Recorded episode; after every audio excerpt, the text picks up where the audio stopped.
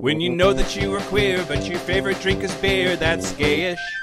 You can bottom without stopping, but you can't stand going shopping, that's gayish. Oh, gayish, you're probably gayish. Well, life's just too short for narrow stereotypes, so it's gayish. We're also gayish. It's gayish with Mike and Kyle. Hello, everyone in the podcast universe. This is Gayish. the podcast that's much ado about nuttin'. Boy, howdy. Yeah, it just everywhere all the time. Everywhere all the time. I'm Mike Johnson, I'm Kyle Getz. and we're here to bridge the gap between sexuality and actuality. And today, Today, we're talking about queer spaces. speaking of nuttin', uh, yeah, we're going to talk about queer spaces. Uh, this Oh, episode, God. this episode is sponsored by Spaces. Spaces, the app that's so excited to be uh, in very close proximity to the word nuttin' a whole bunch. Um, that's their tagline. We love nuttin'. Um, you probably know their sponsor. Uh, they're sponsoring us. They're awesome. And we'll tell you more about them later in the episode. yep. But first, But first, Hey, if you're listening to this on Wednesday because you're in Patreon or Thursday because you're a normal human, uh, we're having a happy hour tonight, this evening, right now. Go do it. Uh, 6 p.m. Pacific time tonight, we are doing a happy hour pride, and you should come and join us. Grab a cocktail or your favorite non-alcoholic beverage, and let's let's hang out. It's going to be great. Yeah, yeah. So go to Facebook. It is there. The event details there. You don't have to be in Patreon. You don't have to do anything but go to, you don't even have to be a member of Facebook. I don't think you could just go to our event and it's on our page. So find it there or in our group. And anyone and everyone should join. You don't even have to put pants on if you don't want to. But, but be careful. Just don't stand up. do you want to do the news? Let's do the news. Shut your mouth hole, it's time for your ear holes. News, news, news. Shut your mouth hole. It's time for your fuck hole. Well, no. news the first. So this is a local news story, Kyle. Ooh. Yeah. So Seattle Pacific University's interim president, Pete Menjares, is part of the leadership and board of trustees that reaffirmed this year that they will not hire gay people. It is a Oh. it's a it's a religious school and uh, they as a christian institution say that they require their employees to quote make behavioral and lifestyle choices consistent with moral integrity social consciousness and effective christian witness at their commencement ceremony last weekend over 50 students walked up grabbed their diploma from him and put a pride flag in his hand Oh, I, s- I saw that clip. I didn't know that was from a Seattle thing. yeah oh, that's Oh, seattle pacific university right just right right here on the back of queen anne That's so cute. isn't that adorable i love it, it It was a brilliant protest. It was like they're not saying anything. They're not. They're not even walking out. They're getting to walk on stage, and they're handing him a pride flag. It's it's it's it was perfect. It's beautiful. It's perfect. Yeah, it's beautiful and perfect, just like you. Yeah. but I, yeah, I, I thought it was amazing. There's, there's a, a, just like you said, there's a video that's now gone viral, and it shows a montage of all of them like walking up and, and putting the pride flag in his hand on TikTok. It was the the Associated Students of Seattle Pacific uh, was the the student group leading the ongoing student sit-in protest uh, over this lifestyle expectations policy. Uh, there have been a number of issues involving personnel being uh, uh, harassed or disciplined, and the students have had it. They're just like, "Fuck this, we're, we're done." So they're doing something about it, and it's it's adorable. Nice. News the second. Yeah. Okay, great. News the second. So on Tuesday, the Michigan State Senate blocked a resolution just to recognize that June is Pride Month, which Se- Senate Majority Leader Mike Shirkey, who is, drumroll please, a Republican, wanted to remove parts of the resolution that addressed the struggles endured by the Michigan LGBTQ plus community. The resolution would have declared June as lesbian, gay, bisexual, transgender, and queer Pride Month and uh, the the Republican Senator uh, Shirkey he was he was trying to add the following language to the bill. "Quote: Though not every citizen in Michigan agrees with the lifestyle of the LGBT community, it is agreed that every life is special, precious, unique, and loved by the Creator, and that each person is created in God's image." He got in a fight with Democrat Senator Jeremy Moss, who is the first out gay person in the Senate who was not having it. Yeah, were- like proving why we need Pride Month by your response to Pride Month. Yeah. yeah. And Uh, in the last story, you talked about a Christian school that presumably believes that Christian institutions should be able to do whatever they want and do whatever hateful policies because separation of church and state. But then when it comes to actually separating church and state, he literally tried to add in God to the state thing. You can't have your God and eat him too. Yeah. I love those Jesus cookies they gave out during communion. Uh, so, so the thing is, I, I think that there's real evidence to suggest that the right, in, at least in this country, is intentionally keeping people stupid because that's the only way that they can continue to wield power, right? Like, there's such blatant double standards in so many of what they say are their fundamental principles that I it just it it just blows me away that they can they can continue to just say these bumper sticker bullshit things and and, and have so many people just believe them. I, I just I, anyway. Yeah, it, like uh, I don't know if it's every every person that's part of uh, the Republican elected officials, but certainly Republican leadership. There is intentionality in certain things, like trying to resist higher education. We're fighting against people being educated, trying to Public public education. public education, trying to resist people voting because mm-hmm. when the public votes and everyone has an equal vote, they lose. Like certain things, they will lose if they do, and it's if people get educated and if people vote, and Yep. those are big things they're trying to block. Yep. Yep. Also, also the Yakima. We went to Yakima Pride. I grew up in mm-hmm. Yakima County. There's like it's deep, deep red. If Yakima City Council can pass a resolution saying that June is LGBT month, good job Yakima Pride. By the way, the, they they posted a bunch of stuff on social media about the effort to get that to happen. Mm-hmm. If the City Council of Yakima can just admit gay people exist and this is their month, like Michigan, Michigan, put your pants on because like Be like everyone should in our Facebook event this Thursday. Put your pants on. Um, yeah, like uh, at this point, saying June is Pride Month is it is happening and it's true. And by resisting it, you are you're actively working to show people how anti-LGBT you are, yeah. and probably doing that too because your voter base, like you think that's going to help you in the elections. Yep. Oh, God, dick bags. News of the last, Yeah, ending with a happy one. happy ending. Yep. Mabel May Blair, who is the inspiration behind the character All the Way May from the 1992 film A League of Their Own, has come out of the closet at the age of 95. Damn girl, yeah. get it. Um, So uh, there is a Amazon Studios series, also called A League of Their Own, that is supposed to be coming out in August, and it was making the rounds at the Tribeca Film Festival, the Tribeca Festival premiere. She went and talked at, on a panel because she was a member of the All American Girls Professional Baseball League. And yeah, she said, quote, I hid for 75, 85 years. And this is actually basically the first time I've ever come out. And yeah, so, so she's just first adorable. Um, she pitched for the Peoria Red Wings in 1948 and then went on to play for the National Women's Softball League in Chicago during the 1950s. She has been talking for years in support of women's baseball and has appeared on national morning shows and has been honored at baseball stadiums, including Fenway Park in Boston, Wrigley Field in Chicago, Dodger Stadium, Angel Stadium in Los Angeles. She also consulted on the new series, A League of Their Own, because she was fucking there and knows what it was actually like. And um, just yeah, welcome, welcome. It better late than never. All the way, May. I think uh, so many of us, uh, and me included, focus on the time we lost and w- what do you want today? What do you want tomorrow? Yeah, And and to just think about that and I what can I what do I want from tomorrow and what time I have and going forward and that can be one of so many choices. So I love that. yeah, absolutely. I agree. Focus, focus on, focus on now. Focus on tomorrow. Yesterday's gone.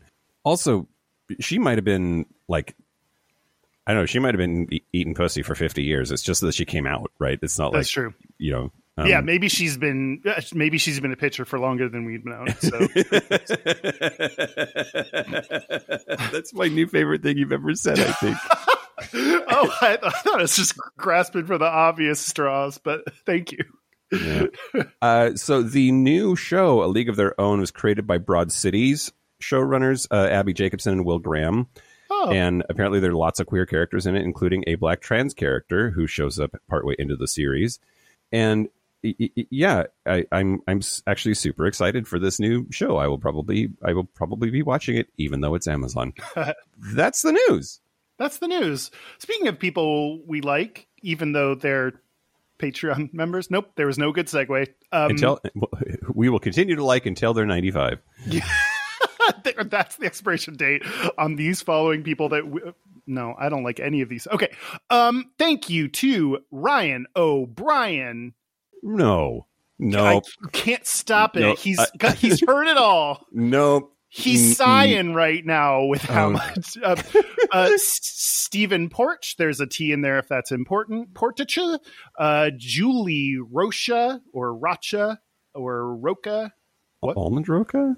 I don't know. i don't know what that is Probably probably Rocha. Yeah, Marcel Lapointe My my favorite ventriloquist. um, and Sam. Just just Sam. Just saying. Um, thank you for joining. If you want to join and support us and also get some benefits like episodes a day early, you can go to patreon.com slash gayish podcast. Do it. You want to talk about queer spaces, Kyle? Yeah. Sponsored by Spaces. Queer Spaces, sponsored by Spaces, comma queer. Uh, yeah. Oh wait, I uh, forgot to say this at the top of the show. Oh, We're we're remote this week and probably next week as well because uh, Mama got the Rona, and by Mama I mean me. I, I have COVID. you, everybody. not your mama. Yeah. Yeah. So, I if I sound gross, that's why, and if we sound weird, it's because we're not in the same room. I mean, we've done this before. We, as experienced pandemic survivors, podcasters. yeah, yeah, yeah. Uh, yeah, hopefully you will hear nothing out of the sorts because I've edited out all of Mike's coughs, sneezes, and farts. You're masterful at that. Thank you. I had COVID and had to cut out so many of my sniffs. It was obscene. Yeah. Okay, let's talk about queer spaces. Sorry. Great. I'm going to start with the history of queer spaces. To But surprise of everyone. I am already. Hey, Kyle.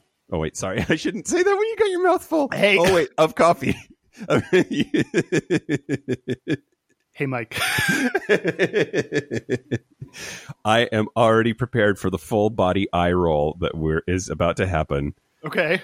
We need to calibrate on what we mean by queer spaces. So, like, sure. great yeah there it is um because because there have been throughout the centuries i mean centuries there have been places in which especially butt sex have happened and people know about it right like bathhouses the the, the concept of a bathhouse uh, that actually goes back all the way to ancient greece in in in six the sixth century bc and and Did it mean like, the same thing? Was it like gay dudes butt fucking?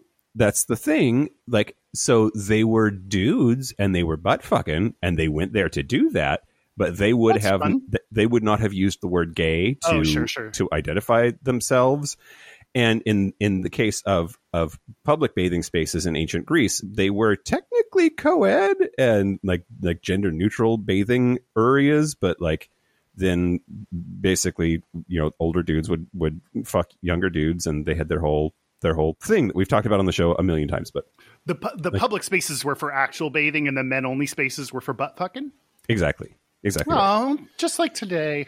yep so does that does that count i don't know but uh there there there is a little bit of like calibration to do i guess there were specifically homosexual just for dudes bathhouses by the late 1400s in Florence, Italy. And we know that because the police and uh, well, not organized police is more of a modern thing, but they would monitor homosexual activity and suspect boys, that's in quotes, suspect boys Oh, at bathhouses. And we know that there were a bunch of bathhouses that got raided in Paris in the 1800s.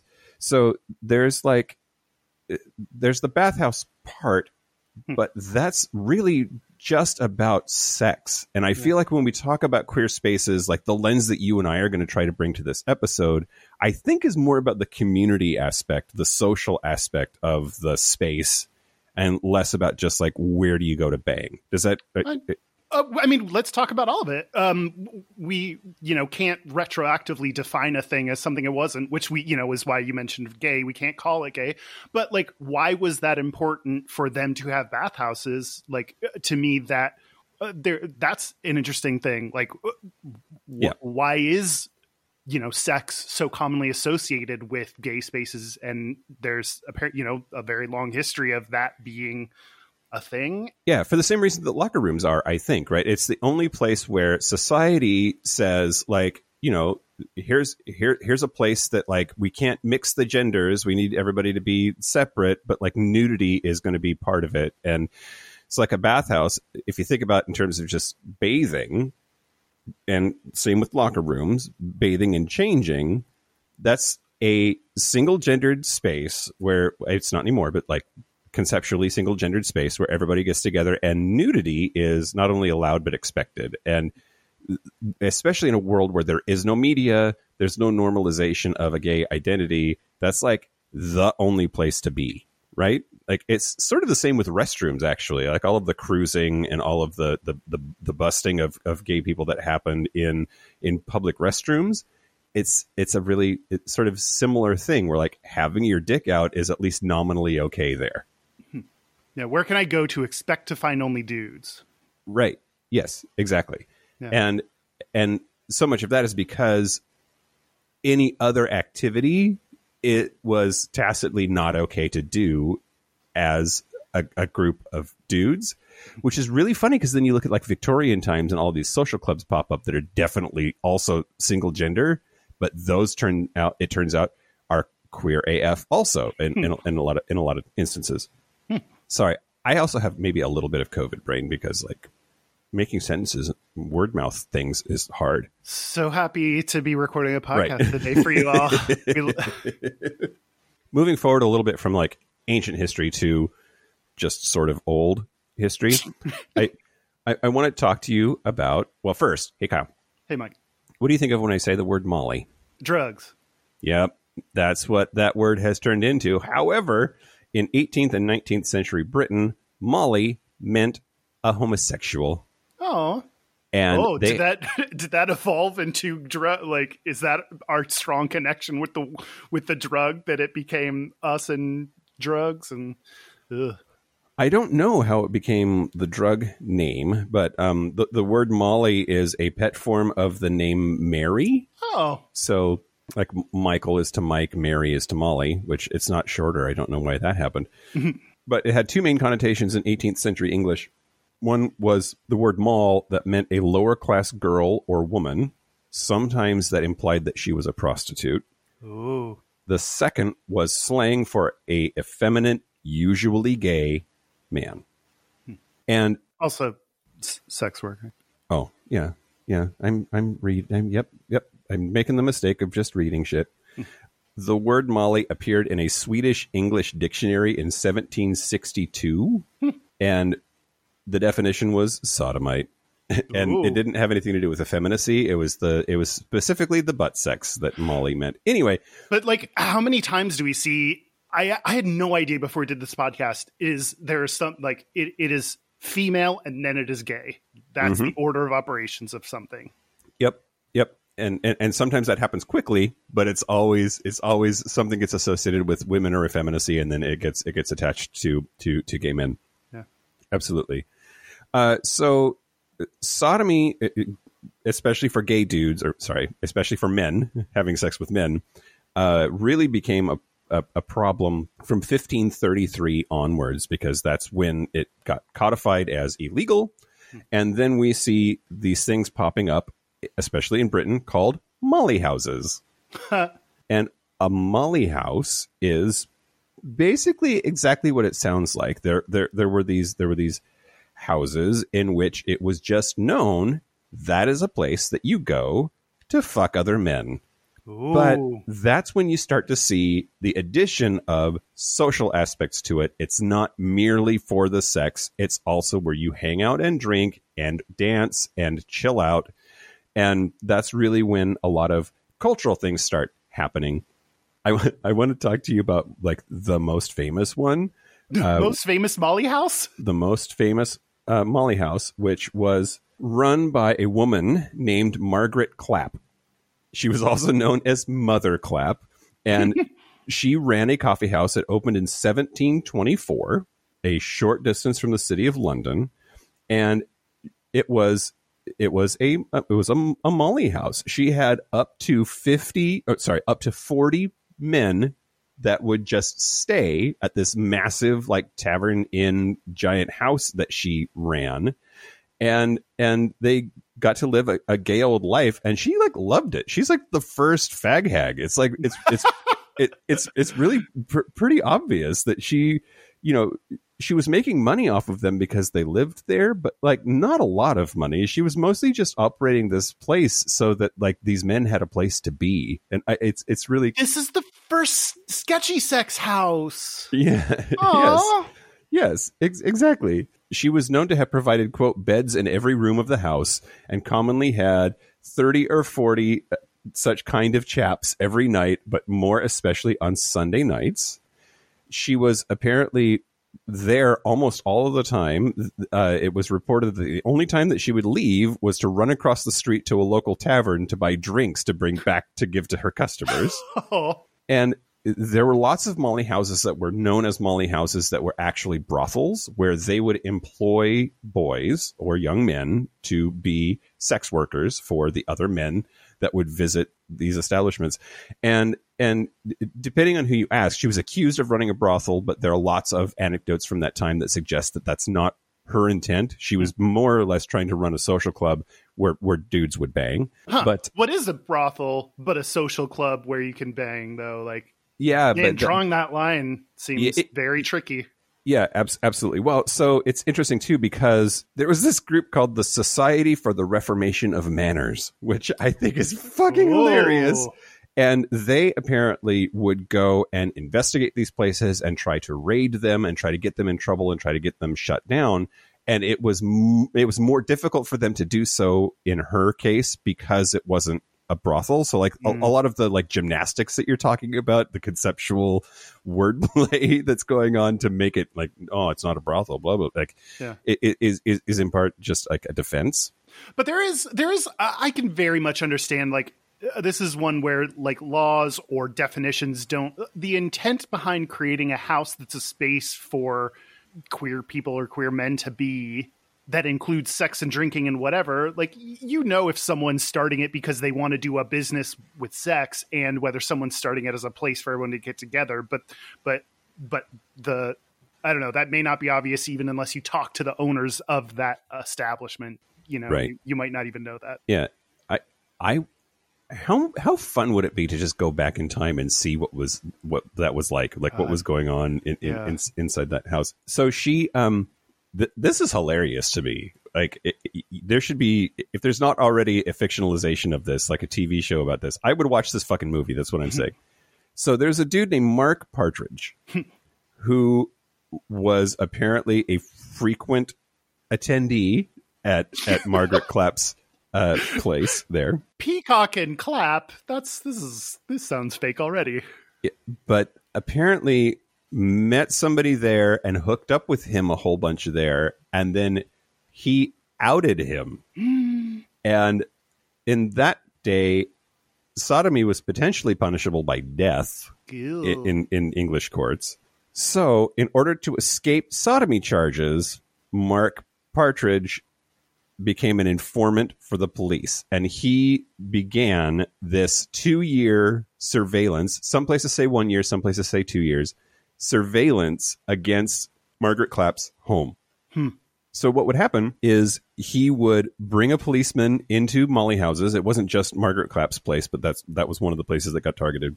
He would bring a policeman with him, introduce him as his husband, so like to legitimize him, Yeah. and then like take him around and tour this policeman around so that he could see all of the shit that was going down and they could take notes and and get evidence gathered. Ugh. There was another notable informant named Thomas Newton who frequently used used entrapment also to allow constables to arrest men in the act of instigating sodomy. So this this went on for a year or two, and then finally in February of 1726, think about that date, 1726. Mhm.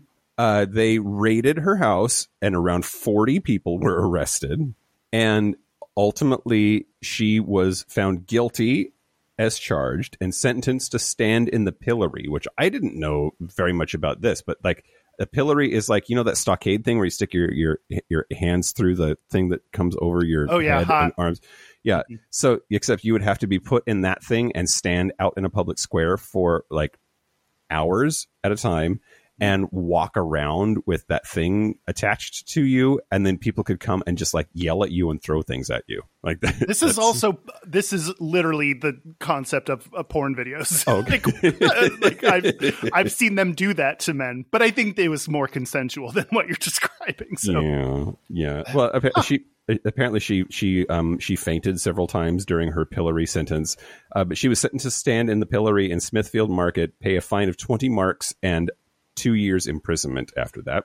wow. And uh, that's when she like disappears out of the historical record. We don't know what happened to her after she served that sentence. Where did the clap go? Yeah, where did the clap go? That's Um, wild. Like the just the the risk that you know you're getting into by by running that the deceit, the kind of cover your own ass, ironically, to save yourself and get all these other people arrested. Like God, that's I don't know. That's a that's wild. Knowing going into it, not just attending one of those houses, but running the house because you know that you're the one that's going to get in trouble if if anything happens but you know it's the right thing to do where people need these spaces god that's wild Yeah. Well, talking about these these spaces and like what happened in them, there was another fairly famous uh, Molly house that has a lot of documentation about it because it also was similarly rated and lots and lots of people got arrested, but two people were actually put to death for sodomy as a, as a result of, of, of all of this stuff. But that provides us that investigation and that trial provides us with a treasure trove of in the moment information about like what it was like inside of these places. Again in the late 18th early 19th century. Hmm. So some of these things that that were specific to molly houses were number one quote the use of female dialect. So hmm. apparently a, a lot of the dudes that would go to these places would use feminine language refer to each other by she and her Hmm. which is not that's like that's a thing we do now sometimes i did not right? know it was that old yeah Right? isn't that crazy yeah um sometimes they would come up with fake names for themselves and those names were female so like there was this like you know cultural thing of like i've decided i'm going to go with sophia my, like my my molly house name is sophia. Yeah yeah. Let's see. Cross dressing there were a lot of people that would would would wear female clothes. It's of course controversial to look at that and talk about the difference between between cross dressing and trans you know t- trans identities did not exist whatsoever but there's definitely a lot of you know w- wearing of, of, of feminine clothing on the inside there. Another one was marriage ceremonies so sometimes what that meant was just banging. There would be a room that had a bed in it, and that's where you would go to consummate your marriage to another dude. And and that was what they meant by marriage ceremony. But sometimes i now take your dick to be my husband why not? On, Um, uh, but but but sometimes they would actually have a, a wedding ceremony between a Molly and his male lover, and um, that was yeah, it, it was the opportunity to do like the form, uh, if not the function of of heterosexual romantic relationships.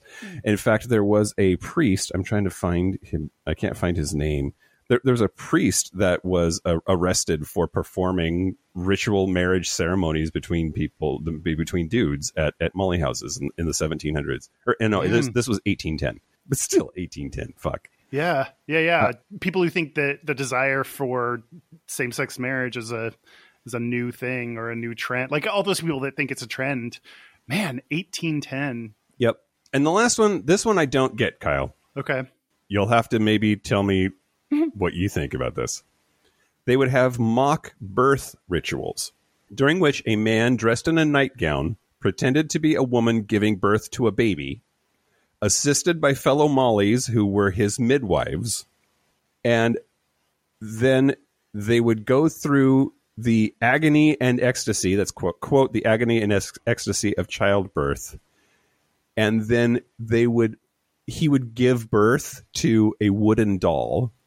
And then they would like present the baby to him. And like it's like it's like one of those scenes from the um um, Margaret Atwood, uh, The Handmaid's Tale. Handmaid's It's like a, it's like it's like The Handmaid's Tale, except it's a bunch of dudes pretending to be ladies. Yeah. Uh, like, and uh, I'm just trying to get my head around like what what what were they getting out of it, or what were they thinking about? Because They'd get a wooden doll, Mike.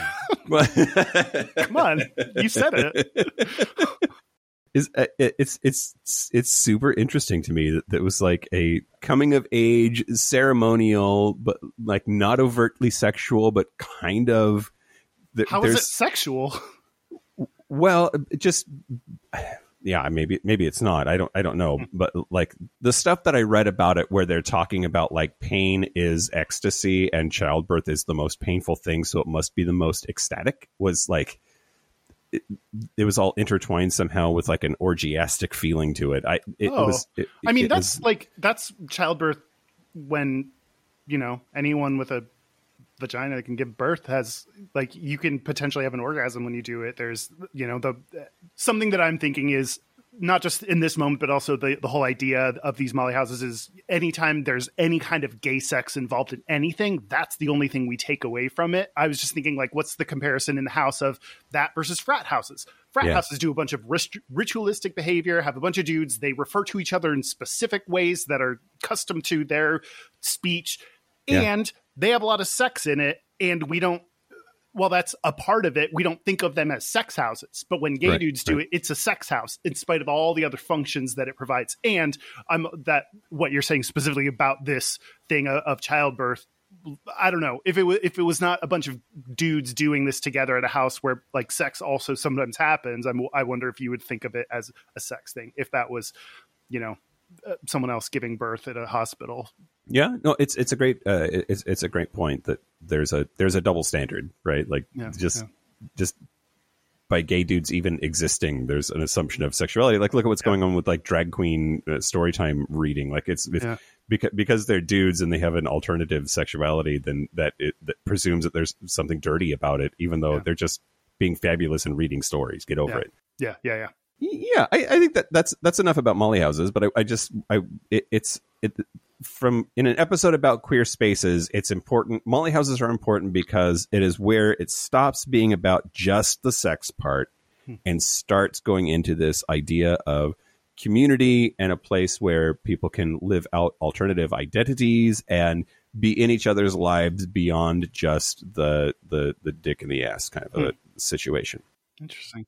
and uh, I, I think Ms. Clap is is my new favorite historical figure.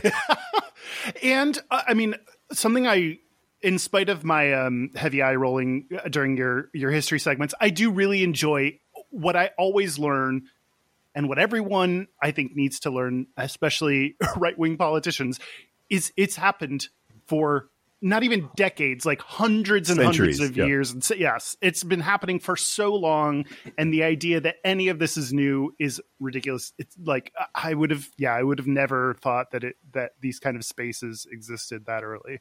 yep, yep, it blows me away too, and I'm glad that I'm glad that you don't hate it as much as you pretend to.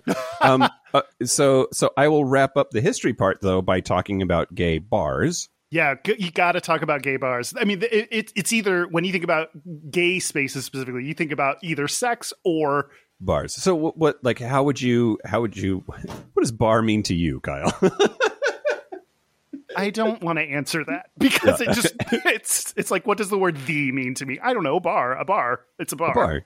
Yeah. So so what what's what's interesting here is that like the concept of a bar didn't really exist until industrial revolution and and after that there were there were taverns and there were inns and there were places that were either restaurants or places that you stayed or both and there would be alcohol there but that was not at least on the surface the primary reason for the establishment to exist. Hmm. Right. So when you talk about gay bars, if we limit it to the bar is a place where people go primarily to drink. It's not about sex. It's not about the food. It's not about sleeping there. It's just to drink and have community. When do you think the very first bar opened that fits that criteria? Uh, 1439. Oh, I that's optimistic. Um, I don't know. uh, n- no, I, I I appreciate you not not Mike Johnsoning it and trying to like like be smart. Oh no, I did Um, Mike Johnson, and I went way earlier than I thought was actually realistic because I think you're trying to s- me to say something, and it's actually going to be earlier than I say. So I went to the other side of it. Yeah, okay. Well, the very first gay bar in Europe and probably in the world was on the French Riviera in Cannes. It was called the Zanzibar and it opened in 1885. It was specifically a drinking establish- establishment for queer people. Wait, are so are the concept of like these gay houses, those molly houses, are those older than the concept of bars? Uh, great question. Molly houses came before bars. Ooh. Bars for straight people existed before gay bars, but not by much. Right, right. Yeah. That's that's really fun to like I don't know, that's just like a fun weird fact if anyone's like, "Oh, you need a queer space?" And it's like, "Dude, queer spaces are older than the the idea of any bar." Like Right. that's yeah. that's just a fun thing to be able to say that's like random Yeah. history knowledge that's like fuck off. Or more importantly, gay bars are older than the word gay. Like they're older than the word homosexual, right? Like that as a identifier, as an identity, didn't didn't come in, in, until until later. Of course our first bar is called Zanzibar. Zanzibar. Yeah. Yeah. so apparently, uh, Paris was known as a center for gay culture in the 19th century, and Still it was It, it still is. The the Zanzibar, I'm surprised to learn, or was surprised to learn, was open for 125 years. It only closed in December of 2010, Oh, God, which makes that me seems like a, that seems like a should be a historical landmark that like Stonewall like yeah. yeah, I wish I wish I could have gone. Yeah. Right. But yeah, uh, there and also there are a lot of. this is hilarious. Fucking drama queens. there are lots of bars in the United States that claim to be the oldest gay bar here.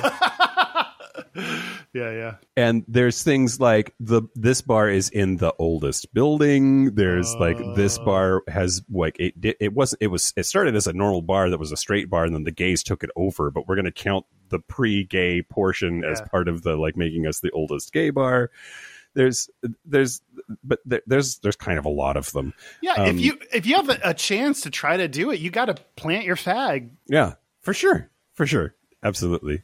Bars have been around, gay bars have been around for a while, 1885. I was surprised by that. I figured it would be like the 1950s or 1960s, right? And a lot of that's because we think of Stonewall as being this just like gay people jumped out of the ground uh, uh, like, uh, in, in the late 60s. And that's just not fucking true. And I've followed the same kind of pattern of learning about things when you learn about, especially when you're in the U.S. and learn about gay history. You start like Stonewall is such a major important event that you start there, and then it's like. I don't know. It's not often that you go back even further beyond that. So it makes sense that that starts as you're like, oh, it started then, you know, and, Yeah. and not know as much about all the things that happened before. Yeah, for sure. It's really sad to me that there are gay bars, bathhouses, molly houses, which are somewhere in between, and then like community centers, and a lot of that jumps out of the AIDS crisis, and that's, uh, but but the the lion's share, the vast majority of queer spaces are gay male oriented spaces and are about drinking and fucking. Like that's that's our legacy, and Yeah. um, it, it, I think it's it still is in so many ways, and that's that's uh, that's that's kind of a lot to I don't know think about. Yeah, I was going to ask like why why do you think drinking is so heavily asso- like I get the the fucking part you're not allowed to do that and there is although there's more to being gay like part of the definition is that you want to fuck dudes like so, Yeah. but but why drinking why is drinking so heavily associated with us and I mean, I have my guesses. I I, I have no no data Yeah. here, but like like bars are darker, so your identity is sort of uh, like slightly feels safer, if if not like it, it seems like there's something there. Being being gay or being queer, I know I'm braver at sucking dick when I've had a couple of beverages, so like maybe that you know take the edge off of the anxiety. That's you know people their inhibitions are lowered, and if that's something that they need help with, that's a place that they can do it.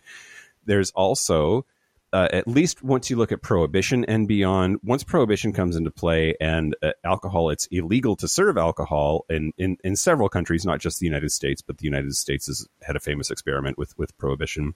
You have a, an establishment where people are allowed to come and drink anyway. There's this like, well, if you're going to break one rule, why not break a fuck ton of Yeah. them, right? And and so if you're going to step outside the mainstream of society and go be an alcoholic, then like maybe hooking up with other dudes is something that you can you can swing as well. Um, yeah, you're not going to be like breaking the drinking law and be like, but he's kissing someone. You're like, oh, oh, wait, it's like tattling on someone else that's speeding right beside you. You're like, Yes. wait, wait.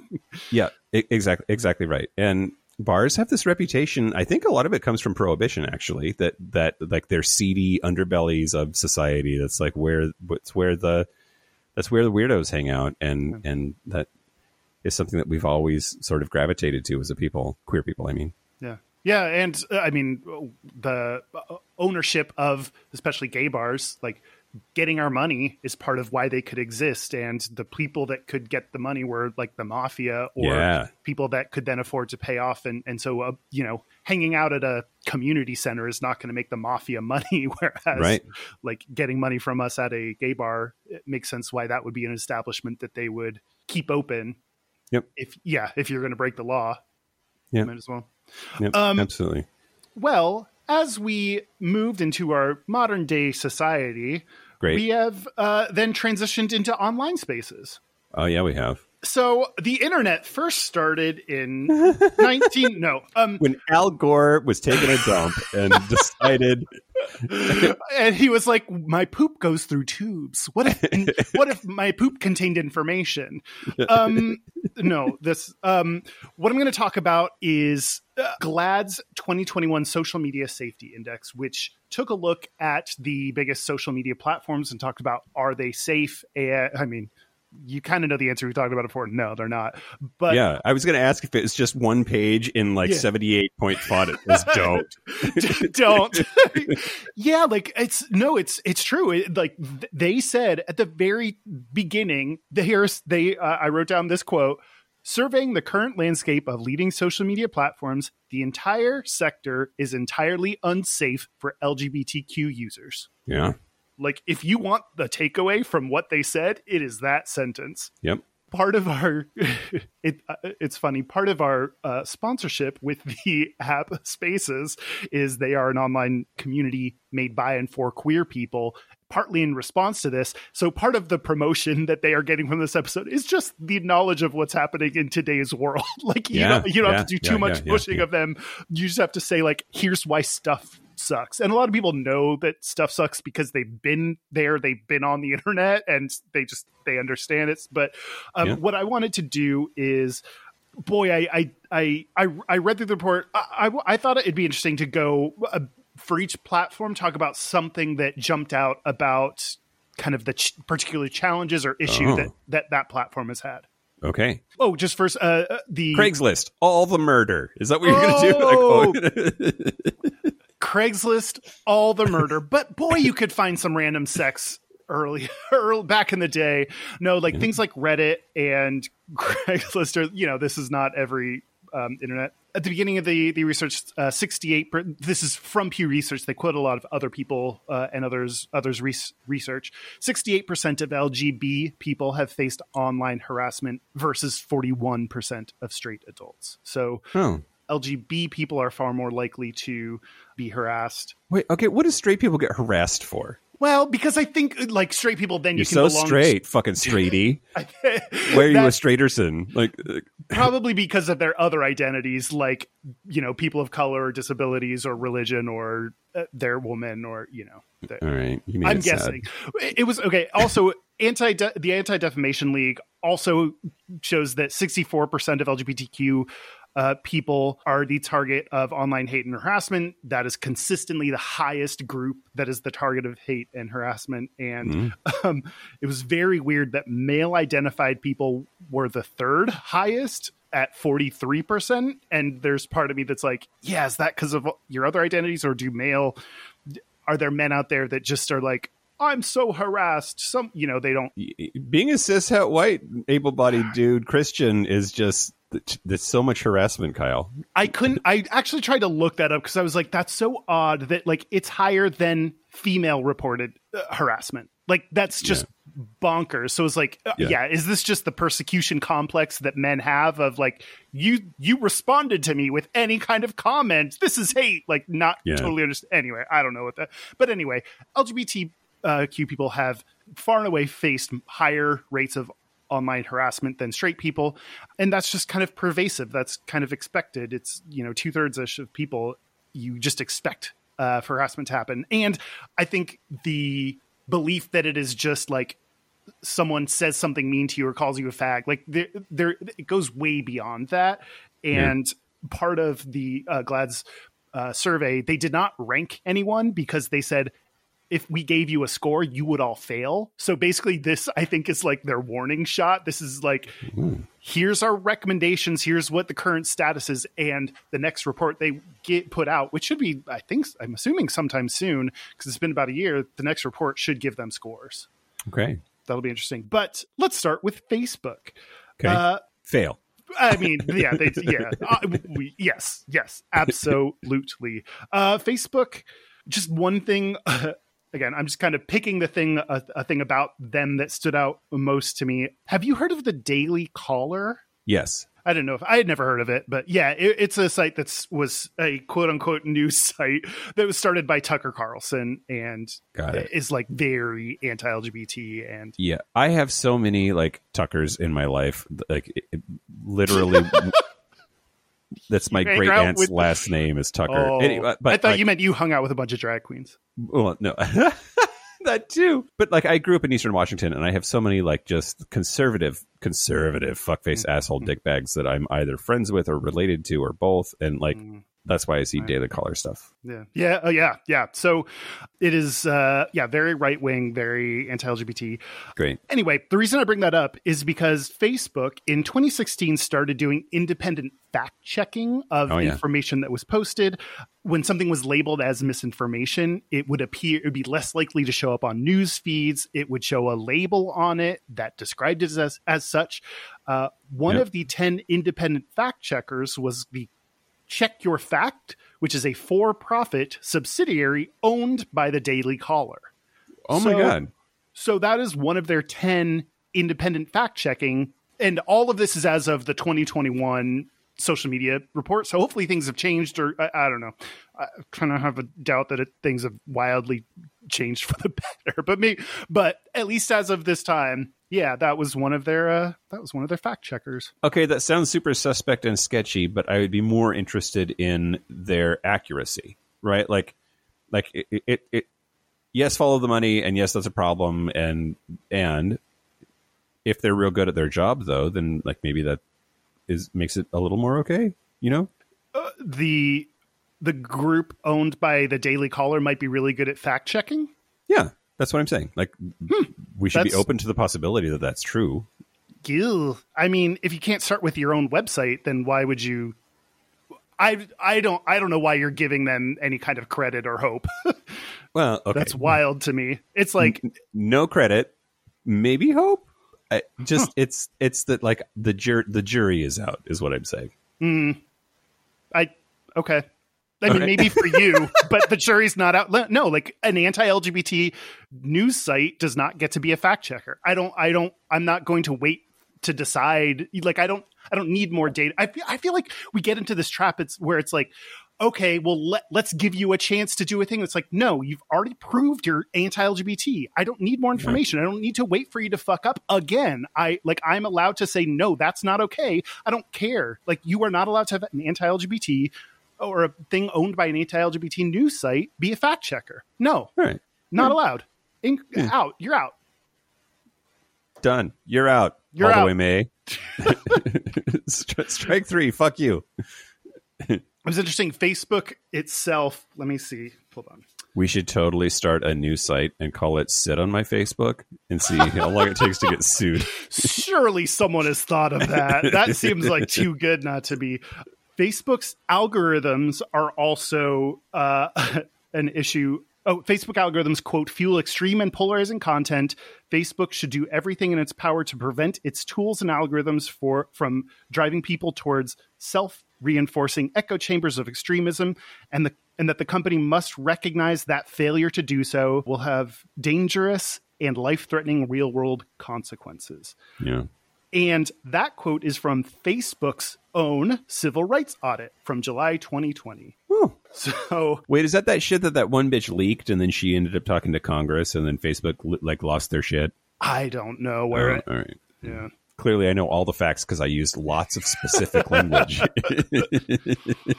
Twitter, they were most positive about Twitter. They said the most, like, they seemed Weird. the, I mean, again, all of them failed. So it is not a good outcome, but that was the one that when you read it was the most, had the most good things to say about them. I mean, there's so many more dicks on Twitter. That's for sure. That's very Dicks true. and dicks. got got to find those alt accounts. They do have a, uh policy against dead naming, which they were um, commended for. And actually, since this report, it's the one thing I, I know about that has happened since this report. TikTok uh, has a policy against dead naming and misgendering um, that happened this year in February. So uh, Yeah. at least at least something has happened uh, since then. YouTube. Uh, this is well known about YouTube that uh, they're real negative against YouTube and, and pointed out a lot of negative things that we know about it. YouTube can very much take you down this path of extremism, Hmm. and uh, this is part of the inherent uh, bias in algorithms that is something that I think is God. It's such a crazy problem, but also a real one. YouTube and fa- and Facebook, and I'm sure others like recommend things to you based on your interests. So if you look at an anti-LGBT group, whether on Facebook or a video on YouTube, they may serve you. And well, YouTube, they're saying they do serve you even more extreme ones hmm, because hmm, if you're kind of my logic like if you're kind of mad at something and then you see another video that's like you should be a little bit more mad then you're like oh wait why should i be? And it like very it can it can radicalize you. If you find a group that's anti-lgbt in the report they pointed out on facebook like the straight pride group what other groups does it recommend to you based on that? So even if on the surface something looks like straight pride like uh, you're that's not explicitly against lgbt people but what else is it going to show if you like that and so Yeah. they are pushing people towards anti-lgbt things Gross. So gross. in 2019, LGBTQ YouTubers filed a lawsuit uh, for discrimination against YouTube because of their. They say that it blocks words like gay or trans, which with pretty, you know, these YouTubers have done tests and seen this happen pretty directly and posted about it. And the case was, I think we've even talked about it. It was thrown out because I, I think, unfortunately, correctly, thrown out in 2021 because tech companies are not state actors. They are not subject to the First Amendment. Yep. Yep. That is something that conservatives love to claim when it negatively affects them and love to utilize when it doesn't. That's one of the things they like to pretend applies to everything that they feel bad about, um, Yep. is the First Amendment. Yep. For sure. They love the First Amendment. They love the Second Amendment. End of list. um, and they love uh, fucking children. Um, the this is interesting for YouTube. One of the positives that the GLAAD report mentioned is that YouTube originals have both been nominated and won GLAAD Media Awards. Oh. Which it's interesting in a report that says all social media is bad for LGBTQ people, including YouTube, and also GLAAD itself has awarded them for Okay. documentaries that, uh, yeah, what, what, what makes a YouTube original a YouTube original? Does it mean that they bankrolled it, they produced it, or does it just mean that it's on their platform? Like, are there independent content creators who get labeled YouTube originals and they're actually, uh, you know, applauding them, not YouTube the platform. I, I don't. I did not look up that definition. I'm YouTube trying to figure. I'm trying to figure out a way to not give them credit, but still Oh, like oh, no, say that no. GLAAD is- YouTube original would be like YouTube made it. I see a lot of Hulu originals that are actually like British shows. like they just slapped Oh, really? Hulu original on it. Like anyway, go ahead. Oh no, that that I mean, I was curious your reaction to that. I, I yeah, I I'm inclined to trust GLAAD that there's like there's a there's a way to reconcile those seemingly contradictory things that they have said, and that was my that's why I'm asking the, the question that I asked was to try to figure out a way to make it make sense. Yeah. No, I mean, so no, that didn't help. so Yeah. now what do you think? Great.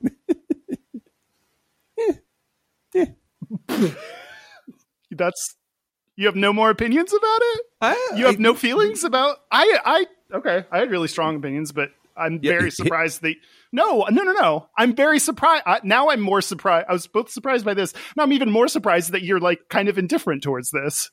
Well, I just uh, uh, like I said, like I'm acting like a Republican. I just I want to I want to know how to make both things true. That like YouTube is bad for queer people, and that this content that they singled out and said is good for queer people is like instead of viewing it as a potential strike against GLAAD as mm-hmm. an arbiter of good queer media. I have a level of trust built up with them that I want to believe both things are true. Yeah. Do you, I mean, do you think something like YouTube, categorically that GLAAD Gladys said is bad for LGBT people, should that be eligible to win a GLAAD Media Award? Yes. No, I don't know. uh, it's it's a it's a good it's a good question because I think that there is a increased level of scrutiny that's required when it comes to uh, money and following the money and and taking a, a social responsibility for making sure that you're not inadvertently supporting shitty pe- people, right? So I'm very torn because there's like a journalistic integrity involved in like analyzing content and saying like, hey, this is really important and good for queer people and it's good queer representation and and like a, a level of objectivity about that to like don't like don't care who did it, don't care where it came from. It's okay to still really like Kevin Spacey's performances, Yeah. or is it right? like, well, but I I think what you're saying, like the idea that you can be objective in your view, often then allows for prejudice. yeah, yeah, Yeah. yeah. Yeah, no, I, I, I mean, the, also, uh, you know, I think this report came out after some of those nominations or whatever and awards happened, or I don't know the timing exactly. So it's possible. Yeah, I don't know. How do you recognize the good things that are happening or that it's doing? But at some point, like to to award them with this, I feel like companies often then use that to tout that they are doing well, and you Yeah. can say, "Oh, well, we have the YouTube original that w- this documentary won a GLAAD award for our documentary. We're doing good things." And Yeah. I don't know. Okay. Oh, this is uncomfortable. Okay, We are on Spotify. yeah. Yeah, yeah. I'm, we're on Facebook. We're on YouTube. Like we're on these exact. We're on YouTube. Like if you Yeah. want to get more direct about it, yeah, we are on these things. Like it there's a there's there's a marketplace there right? And how easy is it for facebook or spotify or whoever to say like there's this there's this gay ass podcast that we're the home for blah blah blah. Like that that feels gross. And of course a marketing person would do that. Of course they would. Yeah, yeah. Something that I both both for for us and other other LGBTQ people, we unfortunately don't have any of the power in this situation.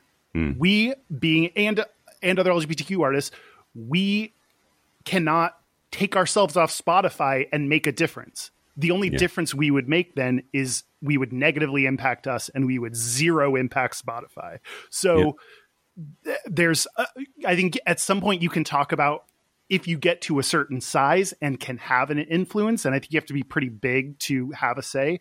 I don't blame any LGBTQ people for being on things like Facebook or YouTube or Spotify or yeah, they are the ones in charge of the market and and you have to be there in order to make money to promote yourself. I, I think queer people like get paid. Like we Yeah. Yeah. we already don't make money.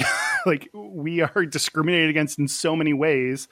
And then to put the extra burden on top of yourself of don't participate in any of the mainstream publishers or marketplaces, like Yeah. I think that's an unfair expectation. I if I, if an independent creator says this is against our views and we're going to go do our own thing, I, I respect that. That's that's really cool. Also, if we did that, we would have twenty listeners. Like we, you know, and Yeah. so yeah. This is also like I I think there are ways for GLAAD to recognize a good documentary that YouTube did without having it win. I think if you, my view, I think where I'm at right now, and I'm open to change this because I've only been thinking about this the past couple days since I learned this information. But I think where I'm at right now is if you, if YouTube fails as a social media company for LGBTQ people, they are disqualified from winning or being nominated. That hmm. is a just you have to be you have to achieve an acceptable level as a whole to win. And GLAAD can do other they can special recognition for this thing or they can promote something on YouTube through their channels that's a good documentary, especially created by queer people. Like they can do other things, but YouTube you cannot win this because or they can like award I don't know. I think they do other things, but you are disqualified from winning this award until you are a safe place for queer people to exist.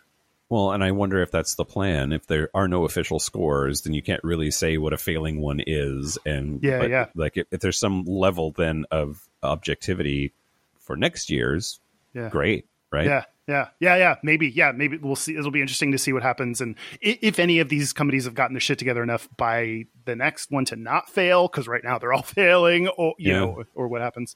Um, to keep going, Instagram. I think the, the biggest thing they pointed out is right wing people will report a, an Instagram account for no reason. It will get taken down and maybe restored later. But this is where transparency and like, why was my thing taken down? Or you can just, if you just get enough people together to do a thing and attack a group of people, you can get your way. So uh, they pointed out Yeah. some examples of that. And something I didn't realize is there are hashtags that are allowed that are directly anti-LGBT. And I looked this Oh, up. really? One that stood out to me, they pointed out a bunch. One that stood out to me, gay is a mental disorder. That hashtag is both Uh, that's not okay. Okay. that's I pulled up my phone and opened up Instagram and did a search and I see posts there. I reported a post from our gayish account that used that and w- was posted this month. Had a dude like with the American flag covering him, kicking a dude with a rainbow flag covering him, and Oh no. so I reported that. We'll see if that gets removed, but like that that's a good example of like c- can you just not allow gay as a mental disorder? Like that's just I don't know. That's okay. I'm very disturbed by that. Like I, I'm very disturbed by that Why that? Why that one specifically? uh, because it's it's simultaneously ableist and bigoted. Like that's it, it, it's it's an impressive concoction of evil bullshit. Like it just Yeah. Anyway, so okay, speaking of, uh, we're not going to have time for this, so this is going to uh, be on the Patreon segment. I'm going to tell you about. Um, GLAAD mentioned part of hate speech can also come in the form of memes or something that appears to be on the surface level a, a concept or a word or a definition, but is but is actually hate speech. One of them uh, globo homo is a very interesting combination of homophobic and anti-Semitic that I'd never heard of. And if I saw that word, I wouldn't have known what that is. But we'll talk about words like transgender or clover gender or other other words and memes that uh, I think would help people to know that they exist. So when you run into them, because like I want to be open to new concepts, ideas, identities, things I don't know, and learn about them. And if someone masks information at trying to promote hate and and puts it in this mask or guise uh, then my openness they're taking advantage of my openness to learn and and want to learn new things so anyway Yeah. we'll talk more about some of those concepts on the the patreon segment okay. uh, lastly on on the tick on, on the tiktok was The horrible. TikTok. um on tiktok they they there were certain accounts that tiktok found were more vulnerable to be bullied primarily lgbtq people people with disabilities and to help resolve that tiktok reduced the viral circulation of their posts they slowed down the pro- their their posts from going viral. Hmm. And that's horrible. Like they they are punishing LGBT dis- disabled content creators for their posts rather than you know so they said they stopped doing that in december 2019 um, so that was a something that they had done in the past Oh, oh. and they also, uh, as recently as September 2020, were shadow banning LGBTQ hashtags, especially ones that meant, for example, meant the word gay in Russian languages, Arabic, Bosnian languages, a- as a way to kind of hammer the uh, illegality or or try to match country laws. But uh, not only, I don't know, we can talk about that. That's difficult, and also some of those that can affect people that that speak those languages that are in other countries, not just in the countries where it is illegal. Yeah. And shadow banning is particularly difficult because it's it's a it's a ban or a hiding something, and they don't tell you it's hidden. So when you're shadow banned, Right, right. you think you're just posting, and that's the shadow part of it. Is like it's hidden from the rest of the world, and no one can see it. And nothing alerts you to like, hey, your post has been blocked or won't show up or it's removed. It just no one sees it, and you would just think, oh, like no one voted this or liked this or anything. You just on your end, you just see a post. Well, rate, review, rub, scribe, and recommend everybody because we've for sure been shadow banned. so I will wrap up this online segment with we have not talked about uh, but is a big part of this is the idea the balance between protection for communities versus freedom of speech and a quote that i grabbed that i really liked from this report said while the tension between hate speech and free speech is one of the most persistent dilemmas of our time the fact that remains that social media companies actively exploit this tension with the sole purpose of reaping enormous profits every single day. As the disproportionate targets of that hate, LGBTQ people and other marginalized individuals are the ones paying the price. yeah. Yep. So, Kyle. Hey, Kyle. Oh, hey, Mike. On my notes, I just have the sentence Do we need queer spaces still? and so let's let's let's talk about that. Yeah. there's this thing, especially in Seattle, that says, you know, we've reached critical mass. Like gay people are fucking everywhere, and we're m- more or less super safe and visible and mainstream in most parts of this city. So, are gay bars and other queer spaces going to die by virtue of not really even being needed anymore? And Seattle's a bubble, super liberal, super crazy left it is not the way that it is in lots of other parts of the country. But are we like on the leading edge of a death of queer spaces that's going to happen? What do you think? Respond. Um, boy, I feel like I'm getting interviewed on my own podcast. Okay, well, should I tell you some of the numbers? uh, Yeah, let's do that. Yeah. Okay, okay. I, I I grabbed this data from the National Sexual Violence Resource Center, which that sounds misleading. It's it's just in general about kind of LGBT stats. And ho- hold your breath, everybody. This is going to be depressing for a hot second. you're you're going to pass out. Oh, I guess then I can just do the rest of the podcast on my own. Um, I have COVID. I can't hold my breath that long. okay, he, here we go. LGBT, this is uh, mostly us. LGBT people are still four times more likely to experience violence than straight people. 2019 FBI data says there was a rise in anti LGBT hate crimes, including higher rates of police brutality.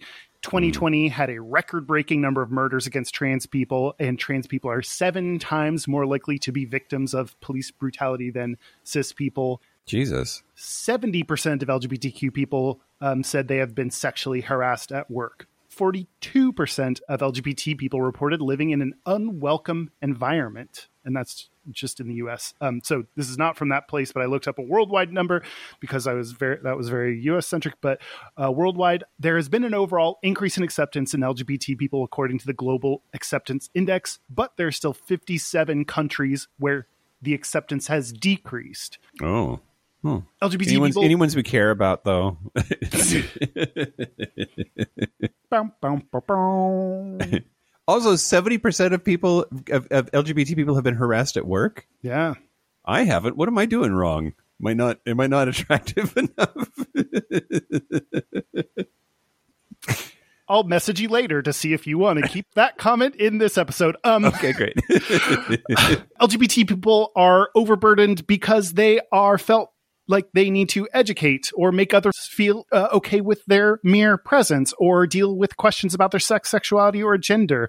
Uh, for example, 33% of trans patients reported that they had to teach their doctor about trans issues in order to receive appropriate care. I know I've had to teach my therapist about LGBT stuff. And I mean, even just day to day, you say you're gay, and, and now, like, are you top or bottom, or I don't know. Just That's so insane to me that like I, like there's part of me that wants to view doctors as just being super smart and to like know stuff and the fact that they just flat fucking don't about a lot Yeah. of things is really crazy to me especially because my doctor is so good he's a straight dude but Mm. like is he's knowledgeable and totally down and that's probably just a function of him being a a, a doctor in the tech part of Seattle but Mm. anyway like yeah, yeah. All of this, you if you add to this uh, trans, bisexual, asexual, black people, people of color, anyone in the plus of the LGBTQ plus, um, intersex, anyone who's femme, uh, also n- experience additional hate from within the community, which is Oh, yeah. additional burden. And it's interesting at the end of kind of all these stats. This this page said, "quote The awareness of the above statistics is extremely taxing on LGBTQIA plus individuals." So, Sure. even me reading the numbers about why it's difficult being LGBT person is a reminder that it's difficult to be an LGBT person. Straight people don't have constant reminders about, hey, things are even worse than you. So it's both validating, like we're two times more likely to have mental health issues. Also, we hear that all the time about how we're more likely to have Right, mental health right. issues. Like, so I, I think anyone who wonders if we still need queer spaces like uh, needs to just be just because you have felt things have improved or you have personally not felt anything um, or experienced anything even if you're a member of the community like that is great. You're very fortunate. Also that's not the general experience. And there's still a lot of challenges that come along with being queer and Yeah. and existing in the world uh, can can lead to anywhere from invasive questions to death and queer spaces exist from a need to be not you, you'll never be 100% confident that where you are is safe but you are existing in a queer space can remove some of that pressure or fear or burden or expectations or danger from your experience. Okay, but do we need more than drag shows, two for one shots, brunch, and glory holes? Yes. Yeah. um, a big uh, what i've seen is i mean especially because of the pandemic there's been a big decrease in the number of available spaces but also recently i've i've seen the desire to increase the number of spaces for sober lgbt people disabled Mm. um, uh, women and non-binary and femme people, um, uh, spaces for black people or people of color. In Seattle, there's Taking Black Pride, which even I think it was last year experienced hate from the LGBT community on do you need a space for black LGBT Oh, yeah. people? Like Yeah. so uh, I, I'm I'm also heartened by I think we're having more of these discussions about the needs for spaces that go beyond the the sex and the drinking parts. I Was that the one where the controversy was that white people had to pay more? They're like, Yeah. just get oh, fucking get over it. Like, fucking get over it. I also pretty sure it was optional. I like I don't think they. Yeah. I don't know. It, it was like you. Sh- I don't know. It, even if it wasn't, it doesn't fucking matter. Like uh, if you're. I mean that there there is a part that's. I mean we we are on both sides of this. We can see this from both sides. Are should allies be allowed in a space? And I mean that straight cis people coming into a queer space, or you know us going to a black queer space, or a you know whatever. Like should should allies be allowed in a, in a space? I think that it is a matter of invitation, right? Like invading a space is different than being brought into one. And that it's uh should I be allowed to bring my cishet friends with me to an event or a bar or whatever? Absolutely. Yeah. And am I going to go to a space that's for people of color or for lesbians or for like insert insert adjective here. Yeah. Probably not without a reason or an invitation or an, an escort. You know, like that's I, I, I think I think that's that's the that's the rule. That's the bar that people should try try to follow. Yeah. I also think when you, I, I definitely agree. I think, uh, especially being queer, like, especially compared to so many other communities, because when I was in college, my best friend was a straight woman. And I was most comfortable. I was really worried about coming out and being gay, and I would bring her to gay bars because I want to feel comfortable for myself. I wanted to bring my best friend. Yeah. And yeah, so I, I completely agree that it's really important. Like that invitation, I am bringing her because this is what I want. And this place, this space is about making me feel comfortable and I want to bring my friend into this space. So, yeah, absolutely. From the other from the other side, if you are in a space that you belong in and looking and thinking someone doesn't belong, I think what's really important, especially these days, is are is what are you assuming about that person and do you know Sure. for sure it's true because i think especially with bisexual or pansexual people Yeah, yeah, with yeah, yeah. gender with disabilities you can we i think we're also doing better at having conversations about you cannot see those things Yeah.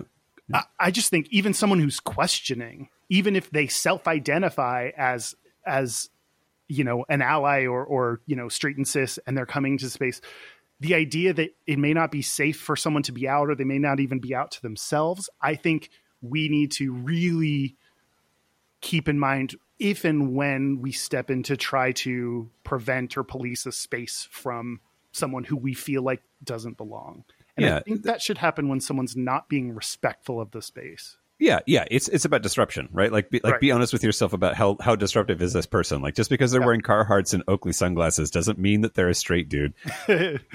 but if they are like yelling loudly about NASCAR, like maybe then here's your sign yeah, just just how how how disruptive are they being? Because n- know know how much projected projection you're doing. Maybe Yeah.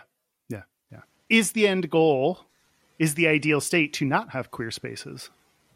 I think the ideal state is a world in which we have straight bars, gay bars, and just hangout bars, right? Like I, I, I think that there is there is there is a utility to being pretty sure that everybody around you is is eligible. and I think that that will always always exist, right? I, I, I think that there will always be a like let's just cut like i want to avoid the awkward conversation of are you even remotely into dudes and to be pretty reasonably sure because of the space that we're in i think there'll always be a use for that I love that you're like, no, we always need them because I want to be reasonably sure I have the potential to fuck. yeah yeah Uh, because I, I i do i do think that like a lot of the justifiable reasons for needing queer spaces now are based in a lack of true acceptance in mainstream society right? Like it's dangerous. It is uh, we we need to not feel quite so conspicuous. So there has to be like a, a, a secluded area to fly under the radar together in.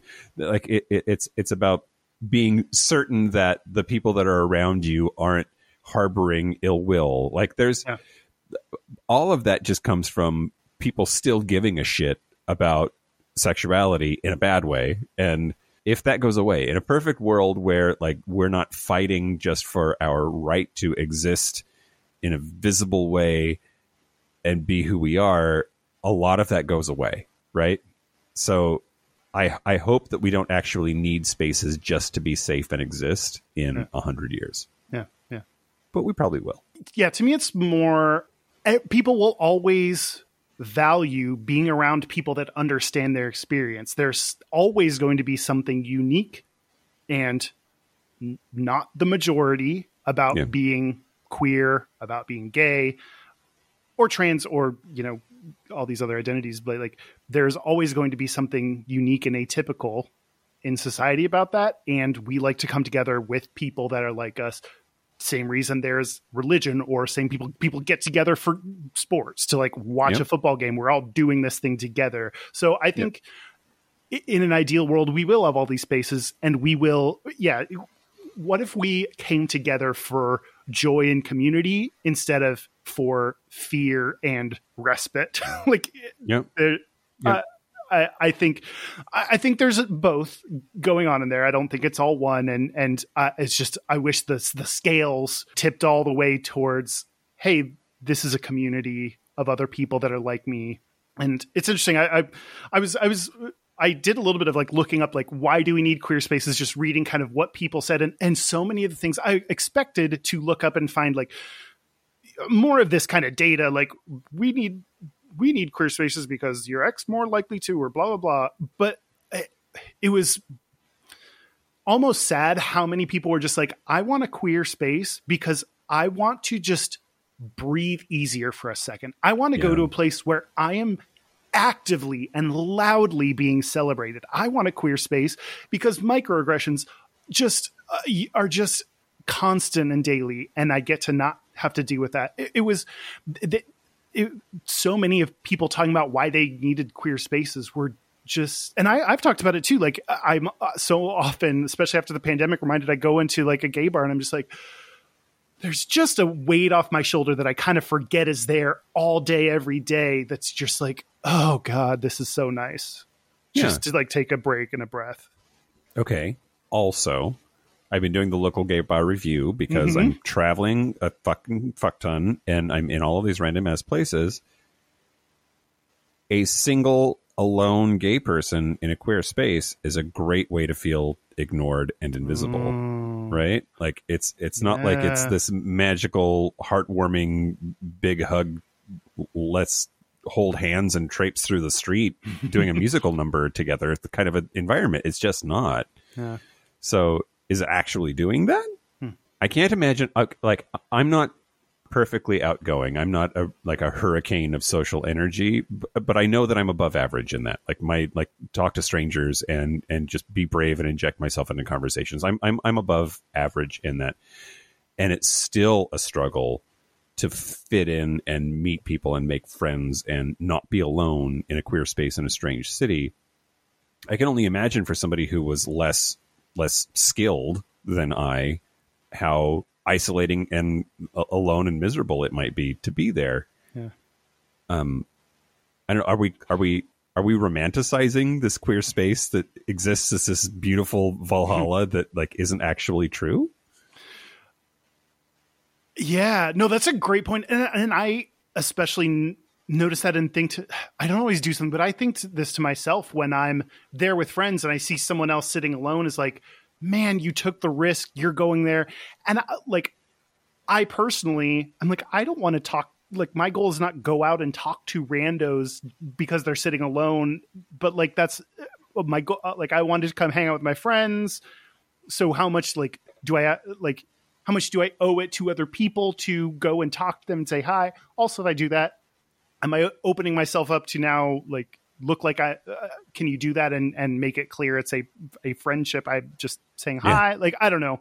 Yeah, I I think you're right that there are still challenges that it is not you walk in and every fear is alleviated. Also, it takes away a big a big part of some yeah, fears. yeah. Like I walk alone other times and feel uncomfortable, so at least I don't have the gay part break Yeah. down. So yeah, It, it, it, it beats it beats it beats being alone and invisible at a straight bar. That's for goddamn sure. So like, I'm with you there. No, and, and you're right. Like uh, because of the issues that like racism within the gay community, there's part of it that you know we can talk about walking in and being like, oh, it's such a relief. Uh, you know, people with disabilities like Yeah. That they may not get that same kind of full relief that we, that we kind of get of like, oh, cool, I can now just be myself. And it's like, well, if you're black, can you just Right. totally expect to have all of those fears lifted and maybe not? So, God, queer spaces also not only are they dwindling, but like they they need to get better and be and be more welcoming and eh, wow it's interesting i just you're right that like thinking about just the single let's just pretend single cis white gay man walking Wait, in are you going to talk about my weekend? Go, go- Yeah, I guess so. uh yeah like walking in alone to a gay bar is like that's a that's a hard thing maybe and, and that's why we drink that's why there's alcohol there i think I, yeah to get the courage to yeah Yeah. Well, if you want to, if you want to join a queer space, All right. So I know, I know, I know they're sponsoring the episode, and that makes it weird. And like, uh, just to be super transparent, I, I, I realize that that's part of why I'm asking, but I'm genuinely interested. I have an Android device. I can't be in queer. I can't be in Hornet spaces. I don't know what the gayish space is like. Wh- What's what's it like? What's going on there? What like? oh, it's it's cool, fun, Okay, no, vibrant. shut- it's young. It's Shut your fucking mouth, Kyle. I okay. We uh, Gayish is one of the biggest spaces in it. I I found another space that's bigger. It's like a bear community, and I was like, Great. those bears they Yeah. always need to one up us um Yeah. i don't know especially people talking about episodes i post that when it comes out we've been having recent conversations especially about like uh, queer as folk and and cinema and representation and yeah i don't know there are hundreds of people in there and i don't know there's also a lot of different like uh, other podcasts you know they've been they've been working closely with podcasts there are a bunch of other podcasts i think another one of the biggest ones is the mcu the, the marvel universe like Great. there there are like the que- the queer version of almost anything not just like this gay ass podcast so uh, it is it is kind of nice to uh to to find other spaces that are like we we we get that we're queer. We don't need to do we're like but we're all now queer people talking about this other interest that we have. So i don't know. Why don't why don't you listener join in and find out? I don't know how to how to do the artful uh bridge between talking about it and not doing a ad read right now You but- did it. oh cool. Okay. Did we do it? uh you know i i have a lot more to i yeah. What? no i don't know i don't know What? i'm i'm feeling weird about this episode so i don't i don't know Oh, okay. Well, you know, you feel weird about every episode. Let's well, hmm, okay. Do you want to take a break? Let's take a break and go to the queer space that is my my bathroom. This is the part where Mike and Kyle take a break. So are we back? We're back. We're back. Definitely ready. Face at the mic. Um, we are going to do our gayest straightest. We're gonna do our, our we're gonna do our gayest straightest, but first tonight, happy hour for Pride, Thursday, June the twenty something. Third. Thursday, June the 23rd at 6 p.m. Pacific, we are having our Pride Happy Hour. There is a link on our Facebook page, and it'll be on all of our socials. It's on Zoom. Come, come hang out. Spell come. Yep, everyone. Every we, we do have quarterly Patreon happy hours, but this is for everyone, anyone. Um, uh, invite your friends. Pride is often seen as being in a bar or being in a physical place. I thought you were going to say harness. being in a harness. I mean, wouldn't be wrong. Um, and it doesn't have to be. There's plenty we can do from home, and this is one of the ways that you can hang out and celebrate Pride and, and be gay together. yeah. Come do it. Um, also, our website is gayishpodcast.com. Our socials on on on the horrible places Yeah. all the places you should not be. YouTube uh, at gayish podcast or dot com slash gayish podcast. Our hotline, you can send us text messages or leave us voicemails, is 5855 gayish. That's 585 542 9474. Standard rates apply. Our email is gayishpodcast at gmail.com. And our physical mailing address is Post Office Box 19882, Seattle, Washington 98109. and join our uh, spaces on spaces by downloading spaces and go to the gayish gayish spaces it's spaces did we hear they didn't give us uh, spaces Yeah, spaces great. download get spaces spaces spaces Great. Yeah. At, at like at like 25 30 cents a piece. You're doing real good for us to like say all those. Um I'm okay, before we do our gay straightest, I'm going to do the local gay bar review.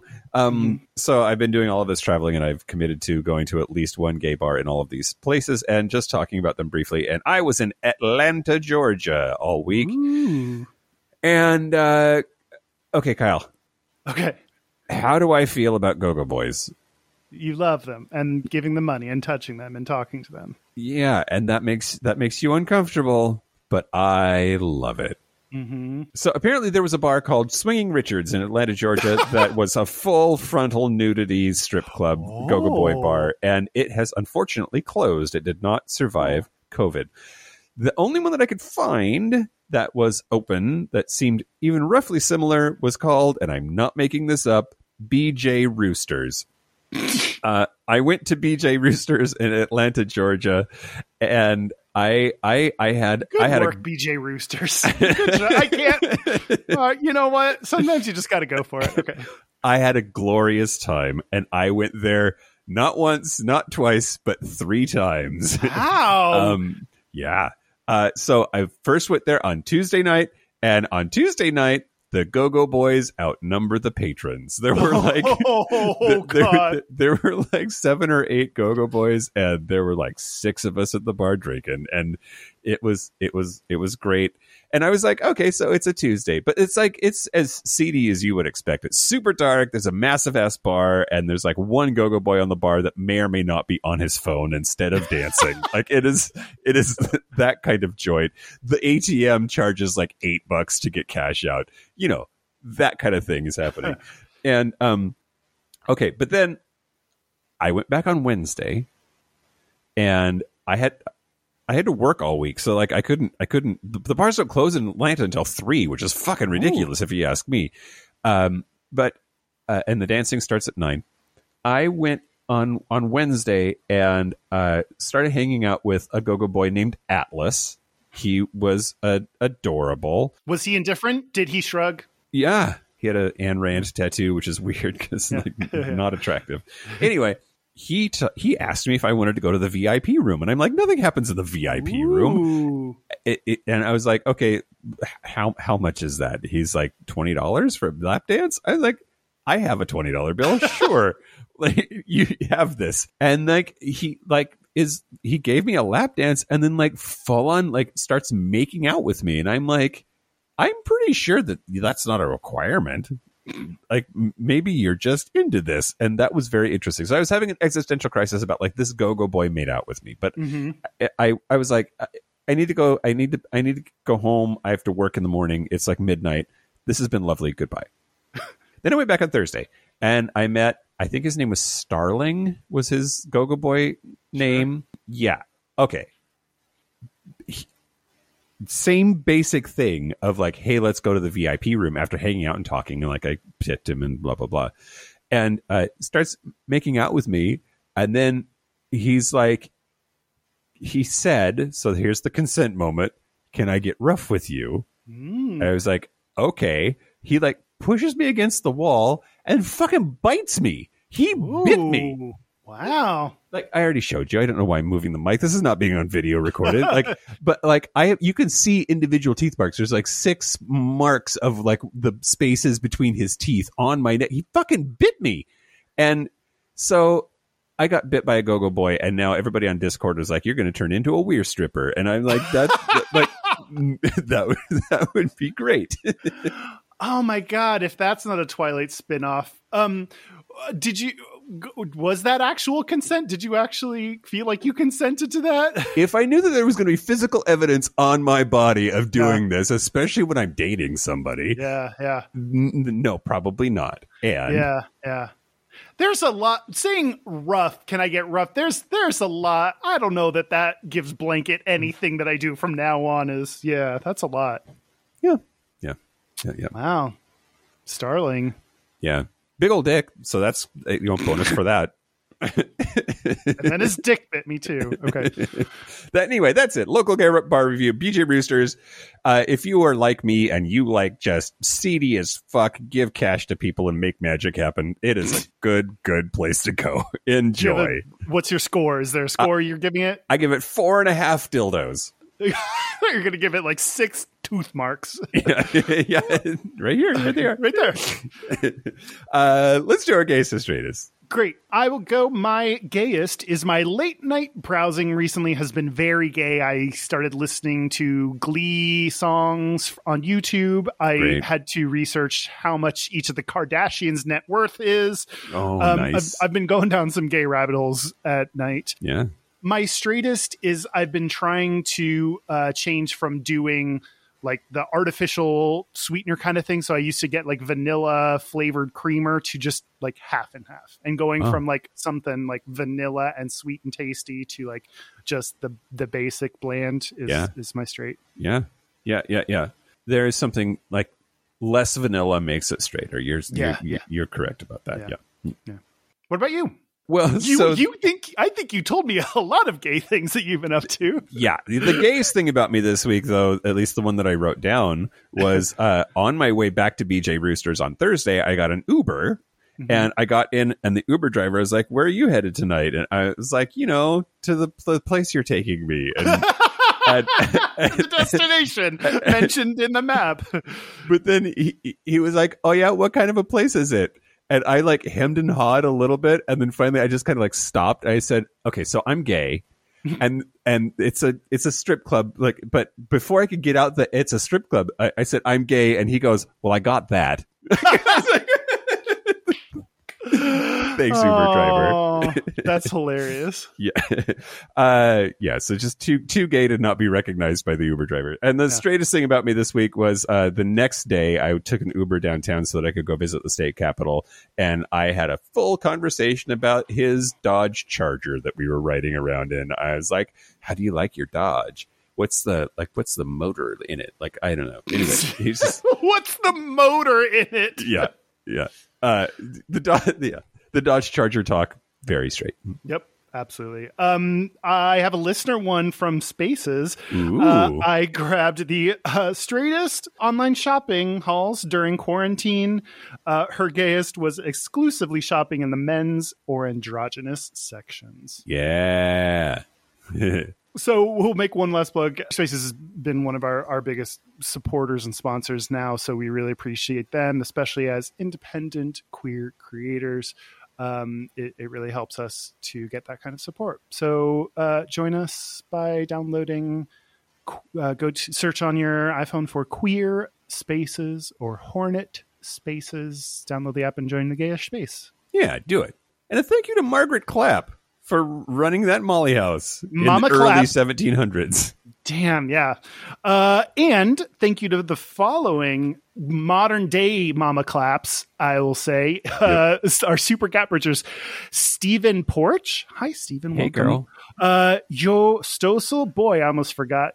Uh, um, Harry Shaw, Josh Copeland, Forrest Nell, Patrick Martin, Anonymous, James Barrow, Steve Douglas, Explosive Lasagna, Christopher Farrell, Just Jamie, Kevin Henderson, Tipsy McStumbles, Donald Linsky, Thomas B. Dusty Sanzay, Coleman, Chris Cacciatore, Jerome York, and Steven, and Javi.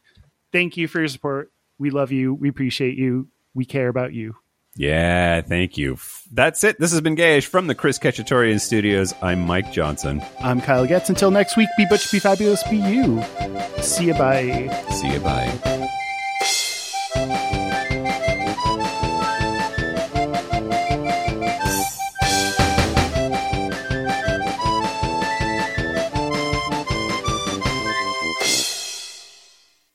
Facebook has done things where they they put in a update or feature that helped people that improved people's experience made their lives better and then decided to stop doing it Yeah. because it yeah. limited their numbers and their revenue Yeah. these businesses have no need to uh, their goal is to make money that is their number one goal and i think what GLAAD is doing a good job of is putting the pressure on their long-term revenue is at risk if enough people get angry about this and start boycotting and calling them to change and leave the platform and all that stuff so it's still going to be about revenue at the end of the day Yeah. but it's going to be that long-term revenue that that will help encourage them to change and improve Adam Smith's invisible hand, Kyle. You're like pro capitalism now, apparently. Me Yeah. oh i'm not pro i'm i'm stating what capitalism is i'm just defining their goals like that is their entire intent no conservatives are the ones that hate capitalism because whenever the gas prices go up they're like what why and it's like bro literally capitalism yeah. no Yep. one wants to work anymore no capitalism no Right, one right. raise your wait, raise how much you pay people like Yeah. For for people that love capitalism again just like everything they hate the they hate it when it doesn't work for them Right. Yep. um Selfish pricks. Okay. yeah sorry. fuck you